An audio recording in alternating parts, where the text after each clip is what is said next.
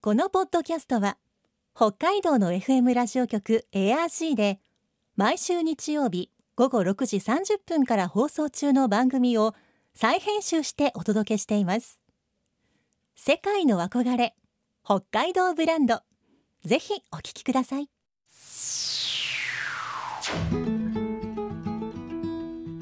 今世界から注目される北海道。この番組では北海道が世界に誇る自然文化産業などをピックアップ。北海道の持つ魅力や可能性をゲストの方に伺います。お相手は鈴木舞です。今回のテーマは小樽雪明かりの道。冬の小樽が夕暮れを迎えると歴史的な街並みがキャンドルの明かりに照らし出される。静かな冬の風物詩小樽雪明かりの道。多い時には50万を超える人が訪れていましたが去年は新型コロナウイルスの感染拡大防止のために中止となり今年はメイン会場を設けず形を変えての開催を模索してきました。先週に引き続き今週も小樽観光協会の長岡智子さんに小樽雪明かりの道についてさらに冬の小樽について伺っていきます。今日のお話のポイント鈴木舞のマイポイントは小鳥ヤード小鳥の庭ではありません。世界の憧れ北海道ブランド。この番組はあなたの明日を新しく北海道創価学会の提供でお送りします。小樽観光協会事業推進マネージャーの長岡智子さんにお話を伺っていきます。長岡さんよろしくお願いします。よろしくお願いいたします。まずは今回小樽雪明かりの道のイベントで長岡さんが注目してほしいなというところどんなところでしょうか？はい、えー、と今回はですね「あかりびと」という企画があの主になりますので、はい。あの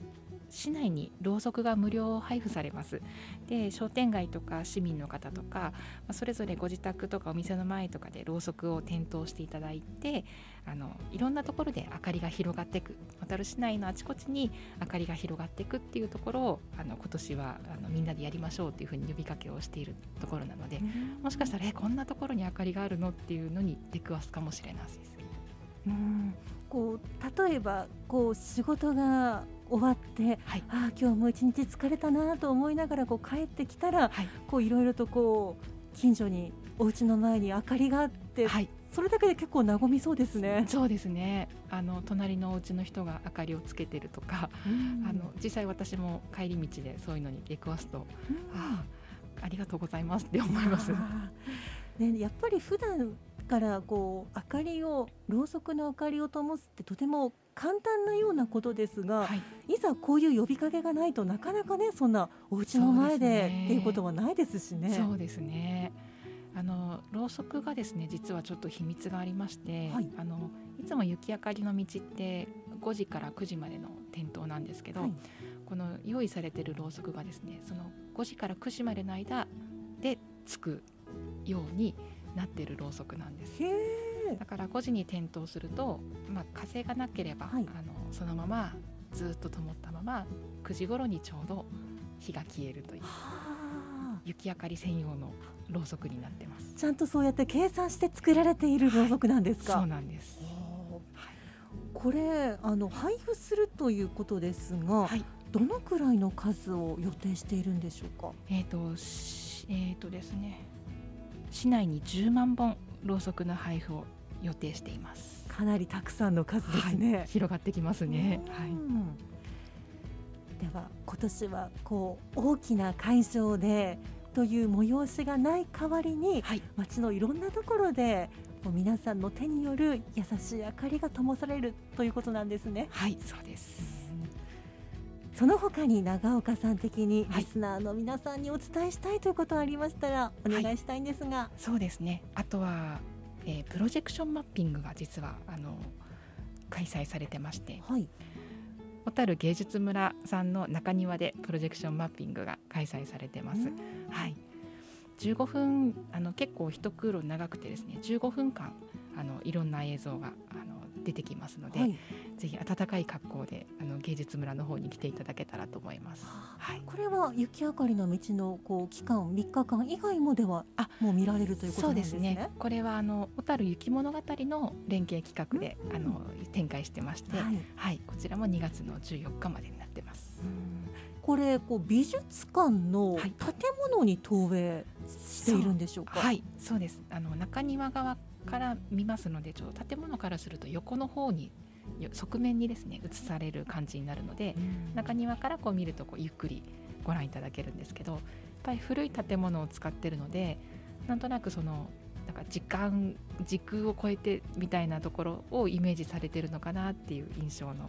あの投影がされますね。うんはい。ちょっと私長岡さんが撮ってくださった動画を一部拝見したんですが、はい。確かにこう時計みたいなモチーフがあったり、こう時代を遡っていく、うんそんなこうイメージがこう、はい展開されていてすごくこの古い建物にマッチしていますね。そうですね。でかと思えばなんかあの花火があの表現されたりとか、うんこういろんな小樽の要素をこうここに映し出そうとしてくれてるのかなっていうふうに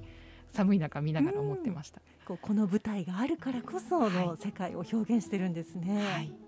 確かにでもこれは見応えがあるからあったかい格好をしていった方がいいですね。はい、間違いないです。はい、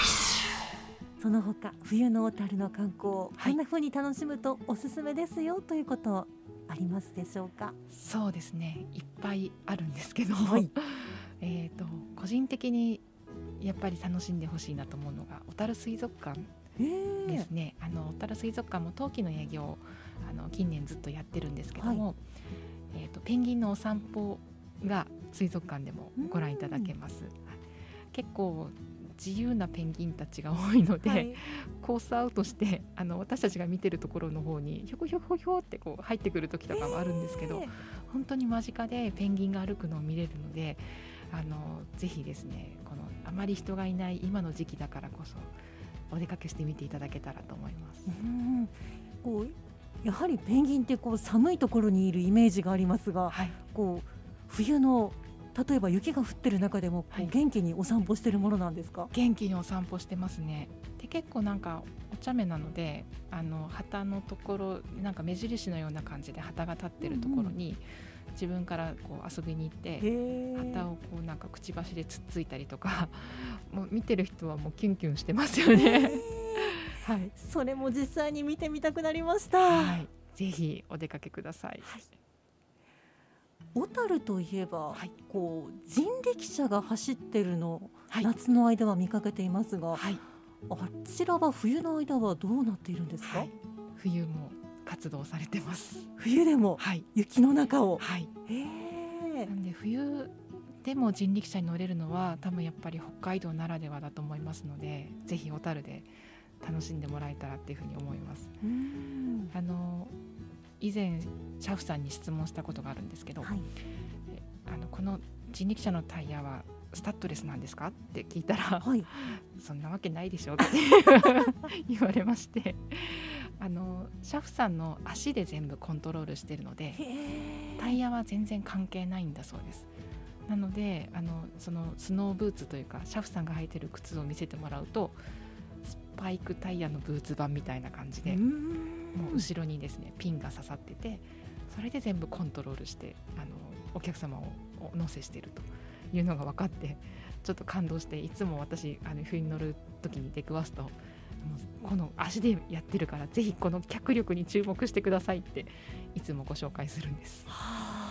いや人力車というとこうついついそのこうあの情緒とかね、はいこうビジュアルのこうかっこよさにこう見とれてしまいますが、はい、こう目には走ってる時はこう目には見えないそのはい、足の裏がすごいことになっていてすごいことになってるんです。そして脚力ではい、雪道をこう、はい人力車を支えて走ってるわけですか？もう尊敬します。じゃあ冬こそ乗ってみたいという感じもしますね。ですねはい結構あの小樽の路面ってあまりあの綺麗に除雪されているところが多いわけじゃないのでなんて言うんでしょうつるつるのところもあればあと逆に、えー、と砂浜みたいにあの雪がサラサラで逆に走りにくい時とかもあるんですけどもうどんな状況でもシャフさん走っていきますのでうんすごい訓練されてるんだなというふうに思います。ではこう車の話が出たついでに、はい。小樽に向かう時はやはりこう車かもしくは JR かなというのがイメージあるんですが、は JR なんかもこの時期こう雪のこうね冬の海とかもとても綺麗な眺めなんじゃないかなと思うんですが。そうですね。乗ってるとやっぱり海側の方すごく喜んでらっしゃいますよね。うん。写真構えてる方がとても多いです。はい、で小樽が舞台の韓国映画「ユンヒエ」あの私先日見てきたんですが、はい。冬の小樽が最高に美しい映画でした。私も早く見たいです。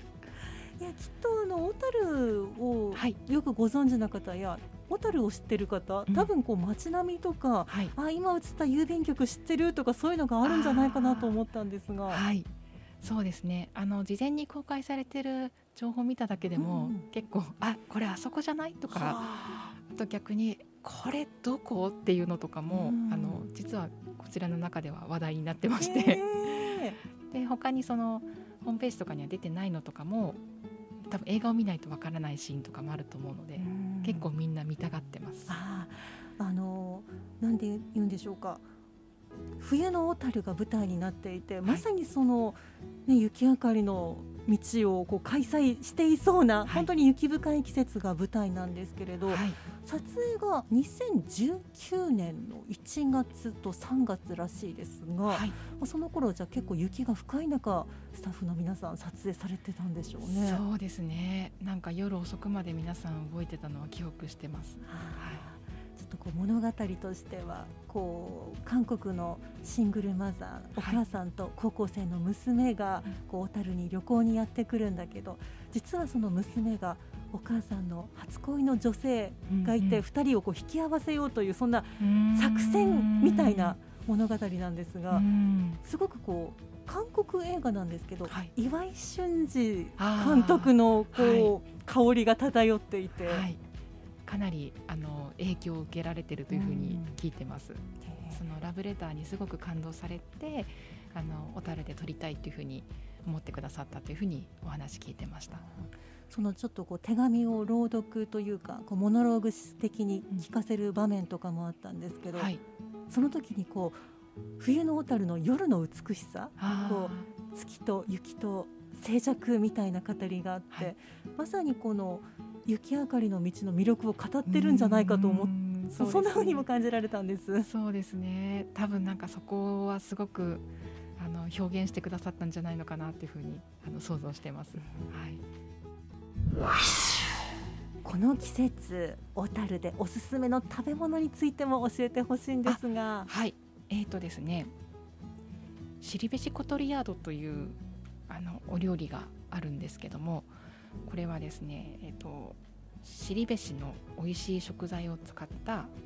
食べる漁師鍋えーと言われてます。はいえー、と数年前からこの取り組みあのお料理が始まってるんですけどもまだまだですねあの知られてないところがあってこの雪明かりの時期にめがけていつもあのし取り組んでる皆さんがあのフェアを行ってまして、うん。で今年も2月にかけてフェアを行う予定ということでお話を伺ってます。うん。それはいろんなお店でじゃあい。同時に行って食べられるようにするんでか、そうんですね。小樽市内のお店で、えー、と78店舗ぐらいだったと思うんですけども、はいあの参加する形になってまして、えー、と北海道の牛乳、うん。それから、えー、と小樽後部市近海で採れた魚、あと,、えー、とフルーツを使ったりとかワインを使ったりとかあの食材にこうルールが設けられてましてそれで、えー、とチリベシコトリアードというお料理が出来上がるんですけどそのお店ごとの個性がありましてであの同じ料理なんですけど多分一個一個食べると微妙に違ってその違いがあの結構面白いかと思います。うん尻べし小鳥ヤード。はい。あのどういう意味なんでしょうか？ブルターニュ地方の,、はい。あの郷土料理なんだそうです。であの本当に何て言うんでしょう、えっと漁師鍋なので魚でこう出汁を取って、はい。でそこにこう具材を入れて召し上がってもらうスープらしいんですけど、うん。まあ、それをそのままだとやっぱりちょっと日本人の口には合わないので、うん。整えてあの提供されてるメニューになります。うん。鍋というのがこの時期温まっていいですね。そうですね。で本当に魚介の出汁が効いていてなんか聞いたことないから想像つかないと思ってあのなかなかこう食べたいってあまり思われない方も多いかもしれないんですけど食べてみたら めちゃめちゃ美味しいって皆さんおっしゃるそうではい。どうしてもっと宣伝しないのって 言われるそうなんです。じゃあこの時期はい、フェアもやっているし、はい。おすすめですよということですね、ぜひ召し上がってみてください。はい、この時期、はい。ちょっと変わった場所で楽しめるジンギスカンをやっていると聞いたんですがはい、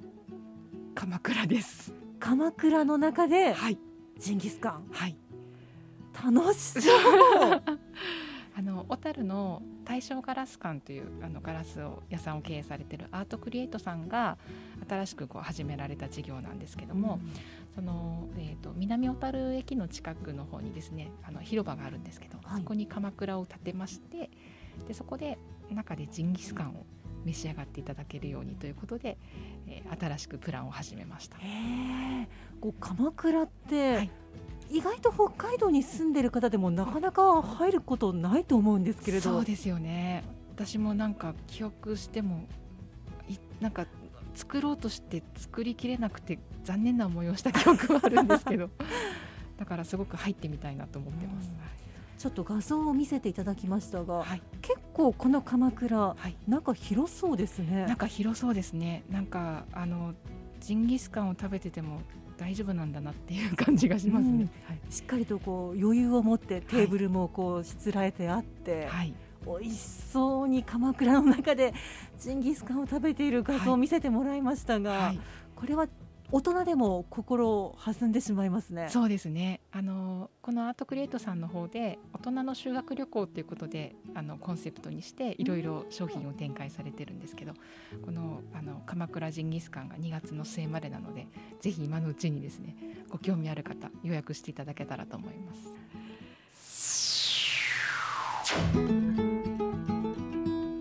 世界の憧れ北海道ブランド今回のゲストは小樽観光協会の長岡智子さんでした。今日のマイポイントは小鳥ヤードでした。今日はプロジェクションマッピング鎌倉ジンギスカンなどときめくワードだらけでしたが個人的には一番気になりました。ブルターニュ地方の漁師鍋。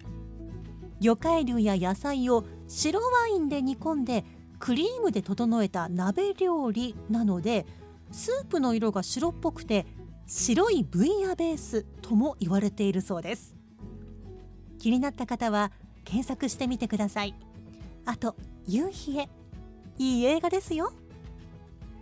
なお今回のインタビューは収録日時点の情報を元にしていますので最新の情報は小樽雪あかりの道や小樽観光協会のホームページなどでご確認ください。さてこの番組では皆さんからのメッセージをお待ちしています。番組の感想やあなたの思う北海道ブランドなどぜひお寄せください。クオカード3000円分を毎月抽選で1名の方にプレゼントしています。詳しくは番組のホームページをご覧ください。北海道ブランド。そこには世界を目指す人たちの知恵と情熱があります。来週もそんな北海道ブランドに元気をもらいましょう。ご案内は鈴木舞でした。世界の憧れ北海道ブランド。この番組はあなたの明日を新しく北海道創価学会の提供でお送りしました。